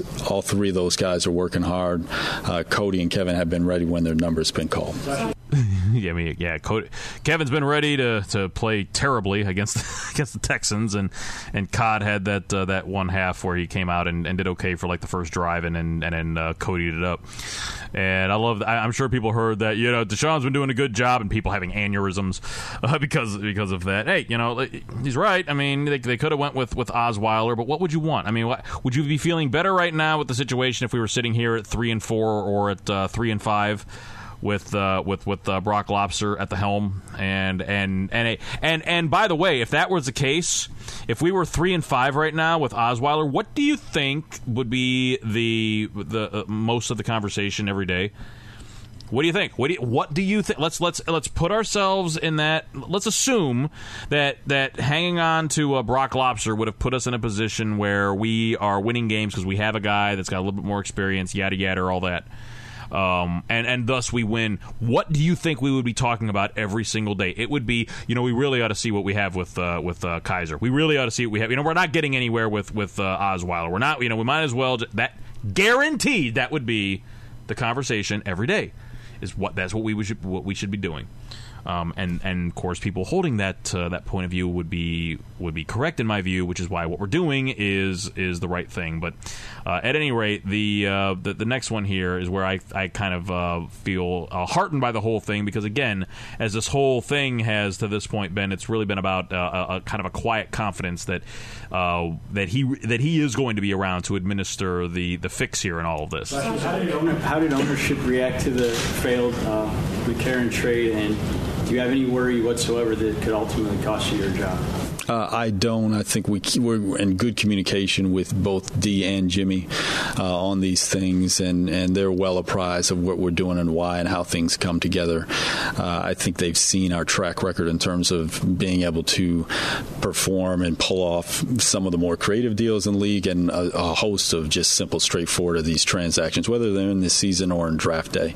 Uh, so I don't. I think they understand that we've been as aggressive as any team trying to churn this roster and improve it again, what does the reporter think? You know, Sashi's like, hey, you know what? Um, I'm really glad you asked me that question because, uh, yeah, I am. I'm, I'm, a little worried about it. I think that uh, I think that any day now, truck stop is going to come down here and uh, he's gonna he's gonna kick open the door and he's going to tell me to get out of the building, and I, I don't know how to deal with that. So uh, I'm glad you asked me that because I feel like now I, I, I trust you. I feel like we can have this talk. I mean, what? Okay, know, what? What? I guess I guess the guy's got to ask the question, but it's just kind of I don't know. What what what's he gonna say? Uh, what what's he gonna? But I mean, what he did say was, "Hey, you know, I'm gonna be here. Everything's fine." We talked to we talked to Jimmy. We talked to D. We're all on the same page. We're you know we feel really good about uh, everything that we're doing. So hey, good. You know, good. Uh, yeah, but that that's that's I guess the, that's the answer that you got to give. If Jimmy, question, if Jimmy assured you that you guys are going to stay intact and come back next year? No, it wouldn't be a conversation that I would have either, Scott. I think the most important thing for us to do is is really stay focused on our task at hand. We've got eight other opportunities this year. Our guys have been resilient and focused. I think you'd expect no less from the front office and the coaching staff, and that's what we'll continue to do. Yeah, Scott, I'm not going to sit here and speculate about whether or not the boss is going to fire me, even though I've just got done saying that he's not going to. So instead, what I'm going to say is some really obvious stuff because you ask a stupid question. I'm just look. I'm just maybe I'm being too harsh on uh, on these media. I don't know what I, I. guess I don't know what I would um, what I would ask him any differently than what uh, than uh, than what these guys have to this point. Um, other than maybe you know what's the you know how is there is there any you know news on Joe Thomas's uh, you know surgery? I guess there really wouldn't be at this point. The surgery was successful and so on. So now they're waiting it out. Um, is there any uh, you know? I, injury report. I, I, guess I'd have to think about what I would ask him differently. But some of these questions, I'm just not, um, you know, I'm just not. Although uh, everybody's favorite subject, uh, Kenny Britt, comes up here in the next one. Sashi, there's. Um, I want to go back to Britt. Mary Kay. Uh, and I know you signed other free agents that are contributing, but it didn't take a lot of institutional knowledge to have to know that contract was an eyebrow raiser. Uh, the amount and the years for a guy who you know has had issues in the past. And you said it's, he's not gone up to his, gotten up to his list. Did you consult the coaching staff and the receivers coach about signing him before he was signed? We we have we're not going to go all the way back through all our evaluation process. We have good processes, you know, internally. The reality of free agency, Pat, is when you're a wide receiver that's a starting wide receiver in this league and you hit free agency, you're going to get paid. I mean, the, the, that's just the reality of it. Um, and Kenny has, you know, eight more opportunities this year and, and future years on his deal to come around. You know, we haven't been obviously from his perspective or ours um, where we expected to be with with his performance. Um, but he's working hard and he'll continue to. And so I think that is the reality and dangers of free agency. Kevin, uh, JC, Jason come in and, and Kenny, they provide us, you know, some real stable performance. And my sense is that Kenny uh, will, will work to turn it around here in the second half. No. No, actually, what I did is I just I, I, I brought in Kenny Britt and I said, "Hey guys, I brought in Kenny Britt," and they're like, "What? Why? Why didn't you say anything to us about this? We would we would have told you to say no. We don't want him." What, what do they what what do they what do they what do they what do they think? What do they think he's going to say? Also, um, did you know there and yeah, Kenny Britt's been terrible this year. What do you? I mean, and, and that's and, and, people, by the way, don't like this comment either. You know, wide receiver, you're gonna get paid. Well, right, yeah, right. That's that's pretty much anybody that's uh, that's in the league, right? I mean, if you're if you're a good player at a at a position of importance, you're going to get big money when you reach free agency. That's kind of the point. Um, and, and, and, yeah, wide receivers they you know they have um, they've certainly increased in value as the passing game has uh, reached preeminence in in the uh, in the old league. So fine. That's there's nothing terribly revelatory about any of that. Uh, and and but I mean, did we really pay? I mean, let's backtrack here a little bit. We were sitting around. Um, people were honestly talking about franchise tagging Terrell Pryor, which would have cost us sixteen million dollars which is what we ended up uh, using on the uh, the Brock Lobster um, deal. We we were talking about paying sixteen million dollars to a guy that is essentially an afterthought in Washington, the team that he went to, which is unfortunate because I was hoping that he would do well there. But at any rate, we end up um, not doing that. But then when we don't do that, people are suggesting that what we should do is give him a contract somewhere in the range of like forty million over four years with like you know twenty of that guaranteed or something. Um, and that's that's that's sort of the sort of numbers that people were tossing around. What Britt ended up signing for was so much less than all of that. I'm not I'm not saying that it's an insignificant contract. I mean, he got a good payday as a starting wide receiver, but we're not talking about we're not talking about the sort of money that just cripples a franchise. I mean, we're not talking about Andre Rison money, okay? We're, we're talking about a contract that if it doesn't work out, I mean, we'll just kind of we'll move on from the guy. Yeah, he sucks. Okay, fine. It, it it's a, it's really unfortunate that we got a guy that that didn't play up that, that certainly uh, apparently seemed to have taken the money and ran, and, and but not fast, and, or, and which is you know that, that, he's always had that kind of lackadaisical play style. And, and, and look, it may be that uh, that Britt, once you know, once there's a presence of other good wide receiver, well, I should say good wide receivers. I can't say other good wide receivers because he certainly has not been that this year. But once some good wide receivers are on the roster, maybe that'll open up opportunities for him, and he'll take advantage of them. Who knows? But um, the the uh, I just I mean, okay, the guy sucked. What are you going to do? Are you going to get? I mean, what are you going to do? You you move on, and they're they're they're going to do that uh, one way or another. With uh, especially with with uh, Coleman and but but okay, so we, we, we, we signed a guy that hasn't been good. Does that mean that we're never going to sign a, you know a good wide receiver? There's also the possibility that we could learn from some of this stuff. But look, um, we answered the question just fine. The, uh, the the you may have noticed at the beginning of that that, that Mary Kay was a little um, you know she, she, she was just she was not uh, happy. She was displeased. She kind of exhaled uh, in a disappointed fashion because she wasn't going to get her question in because she just had to get in this question. It was very important that she was able to ask this question. There's a report that um, that that Peyton Manning has been uh, in town uh, recently. Is there? Are you guys talking to Peyton Manning about coming in here and, and joining this organization?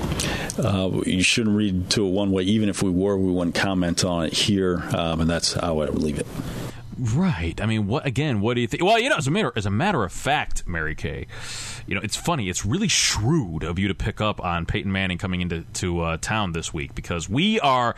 I wasn't going to say anything, but we are very seriously considering replacing me with him. That's actually what uh, what we're what we're thinking about. So yeah, um, you know, rock on. What do you what do you expect the guys? And again, I'm, I, this is not me. I know that people um, they, they throw around the word apologist for, for these guys, and I think they kind of misuse uh, what what that what that actually means. But you know, at any rate. Uh, I'm not. I'm not making excuses for the guy. I'm just saying what. What. It's just kind of a, to get all. Or me make sure I get this question in. Peyton Manning. There's reports that he was in town. Um, so was he in town to see you? And, you know, because there's no other reason he could possibly be in Cleveland. Which I don't know. Maybe there isn't any other reason he would be in Cleveland. I don't. I don't know what, what Peyton Manning's interest would be in in uh, Cleveland. I guess it would have to be. You know, there's a Tennessee connection with with uh, with Jimmy Haslam. Okay, but just like Sashi says, you know, if, even if something is going on, I'm not going to tell you. Why would I tell you? I'm not going to tell you until it's time to tell you, and not one second before then. But again, well, I guess what else are you going to ask? And until I can, maybe that's the next thing I should do is just actually come up with the questions that I would ask. Uh, but at any rate, this was uh, this was how the thing ended. I did have to. Um, you said when you first got hired, that, you said when you first got hired, continuity was one of the pillars. Yes. Uh, aside from the, you know everything that happened last week, the record is still what it is. Do you worry that with that record, that the continuity pillar, especially with an owner who has not been not not been afraid to make changes, that that might top? No, I, I, think that's not the way you go into it. Obviously, if we were racing to try to get as good as we can, as fast as we can, we would have a different different strategy. Uh, that isn't ours. We want to be sustainable. We're going to be good, and when we when we get there, we'll be good for a long time. Uh, you've seen a defense uh, here that's transformed from the bottom of the league to somewhere in the top half to maybe even top quartile, depending on what metric you're looking at or what statistic you're looking at.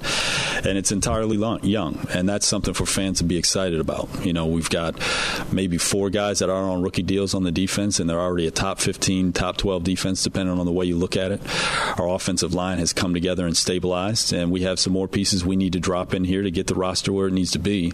Uh, but there are signs of, of progress that, that people can be excited about and look forward to. At the same time, we're disappointed in the results, and we own those, and we'll, we'll get those better and that was how the uh, the thing ended. And yeah, yeah, I, I, I, like that. I like that approach. We're putting ourselves in a position that when we're going to get good, and when we get good, we're going to be able to be good for a long time because of the way that we're structuring this thing. And that was that's that's what Moneyball is. That's what this whole thing was supposed to be about. And he's not wrong about the defense. This is the point. They have spent in their first two years really a you know a a, a huge amount of resources on building up that defense. They've they've added you you know Ogbah and Garrett and the the defensive line talent and Njoku. Well, not Njoku. He's on uh, offense. I meant to say Ogunjobi, and uh, also you know Trevon Coley was a guy that was brought in. Larry McGill. He's a guy that came in and played uh, a lot against Minnesota and played pretty well. Um, guys along that that defensive line. Joe Schobert. Guys that you know uh, uh, playing at the linebacker core. Uh, Jamie Collins. You know brought in not from the draft, but brought in as a trade, and then getting guy like Jason McCourty. These and all of these guys. Now McCourty is a veteran. Uh, Collins is a veteran. You know, McCourty is uh, kind of remains to be seen what you know, but he's having a great year. I mean, he's a guy that was brought in for cheap, but he's having a great year. And you look at the guys that are playing behind him: Jamar Taylor, Briean Boddy-Calhoun. Those are young guys that are under contract for a long time.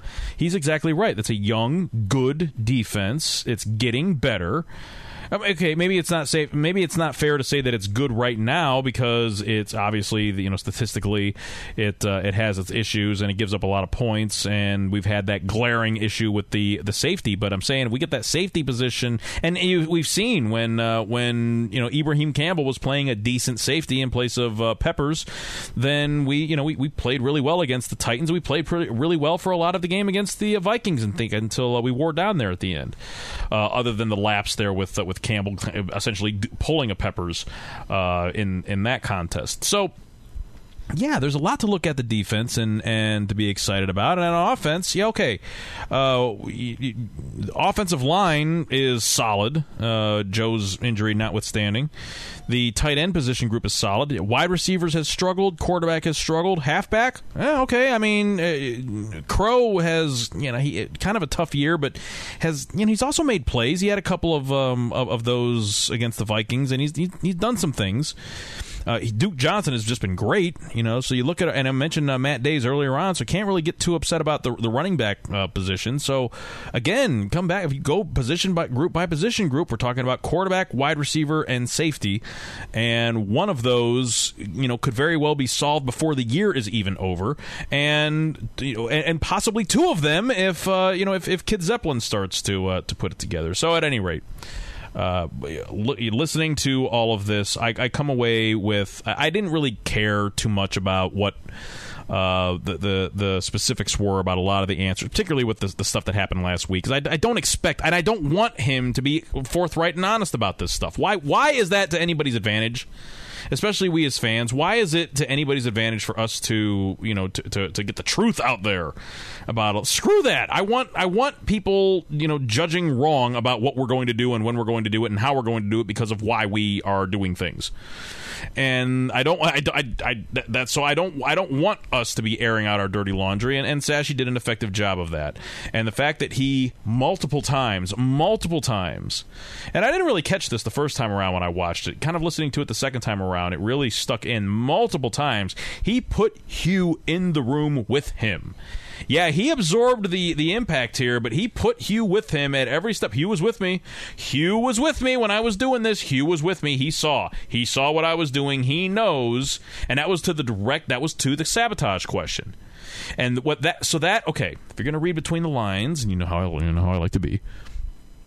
What does that mean? If if at the end of all of this, Sashi is going to go out there and say, "Yep, we screwed it up. We totally violated the pooch here. We we, we did that without you know um, with without remorse." And, uh, and it, and it continues to be uh, you know an issue, but you know um, the whole time, you know the whole time he if if he's going to go out and say that, and what actually happened was that he screwed it up, and like like for example, if he did sabotage the deal, and then D goes out and blasts on him on uh, Wednesday, which is kind of the, the the thought that a lot of people had when all this was going on, and they've since kind of gotten it you know, in house where cooler heads prevailed and they said, no, it was a good thing that we didn't let this thing happen because, hey, come on, two, a two and a three for Chesty. And then he comes out and he says, "No, no, we're all on the same page here. Everybody, you know, we're all in the room." And then Hue just doesn't say anything about all this. It's, I mean, sounds to me like it's evidence of at least the team putting out a face of unity and cohesion. And again, to me, that's really the only thing that matters here. Michael Irvin talked about it. I heard him talk about it several years ago. Actually, when he came and visited, poor poor Chud. He came when Chud was the coach. Irvin came and visited. He's like, "You guys, you're to be you're you're to turn it around because this is the man who's going to make it happen. And they fired him a year later. And I love Michael Irvin. It's just, it, it's just, just. But he was talking about the harmony of the team, and and and Haslam when you know during the offseason talked about that too. The the uh, I forget the phrase that he used, uh, but it but that that was the phrase that I really liked uh, with uh, Irvin. It doesn't necessarily matter that you make every decision correctly, or that you do all the right stuff, or that everybody. Um, you know, agrees on every single decision. But for the most part, even when you have disagreements, right, that you do it in such a way that everybody comes away from. Because I think all organizations have disagreements in them, right? I mean, wherever you are, uh, if if you are, you know, successful at, I mean, don't you don't you have within your own organizational structure times where everybody is, you know, not everybody necessarily, but people are, you know, going back and forth about we should do this, we should do this, we should do that. At the end of that, you can still respect each other, right? And so, you know, you'd, you'd hope that there'd be some sort of process for that, like, uh, you know, within this organization, you'd hope. Uh, I, I just, after this last week, the thing that I was the most concerned about was the organizational cohesion, the unity of everybody. And I'm just telling you, what from whatever else came out of this thing, I come away from this press conference feeling like that that's not in the worst shape that it could be in, which was unclear at this time last week with everything that was going on and everything that was being reported and all of the freak out that was going on in in uh, Dogs by Nature Land. but uh, you know, this is you know this is a this is a different week, and now we uh, just you know I think uh, with a lot of our injured players uh, getting back into the lineup. Uh, we're we're going to get ready for a contest here against a tough looking Detroit Lions team that just beat the Packers last night, and we'll see if uh, if our orange helmets are able to uh, you know to, to go out there and look better than they did. And if, they if they're able to do that and still manage to lose this game, I'm not going to be all that unhappy, and I'm not going to be like, oh, what can you say that anybody's any good when we're one in 24? I'm not going to care because I can see a bigger picture here. I don't care about wins this year. I don't care about wins this year. I'd like to get one at least, you know, just like last year. I'd like to get one, so we don't have the uh, ignominious, you know, tra- feat of uh, going, you know, zero oh and sixteen, being the the third team to do that in, in modern football history. Uh, I certainly. Uh, would would not like that to happen, but if it happens, it happens, and I'm not gonna, you know, it won't be the end of the world, uh, unless we don't pick a quarterback in, in the draft. But I'm not. Uh, I'm not going there yet. I don't think that's going to happen. But I hope that we go out there and and uh, play well and uh, maybe maybe knock off the Lions. That'd be that'd certainly be a nice Sunday. Uh, I hope that whatever day that you're ha- that you're in, that you're listening to this, that you're having a good one. And uh, I appreciate you uh, hanging with me here, talking about. I think I think it was an important thing to to, to, parse this. Um, at least it was a thing that I did, and because of that, it forced me to kind of get the whole. Uh, you know, playback, audio playback process in place. Sounded pretty good, right? I mean, nice and nice and tight. That's how it's that's that's how it's supposed to be. And so, for all future stuff, we've got that to get that kind of whole thing ready to rock here as we uh, move into the future here on the DBN network. Thank you for being here. Appreciate you. If you would like to uh, leave a you know comment, criticism, whatever, you can do that on the the website dogsbynature.com and the corresponding article for this show that maybe you saw and that's what got you here.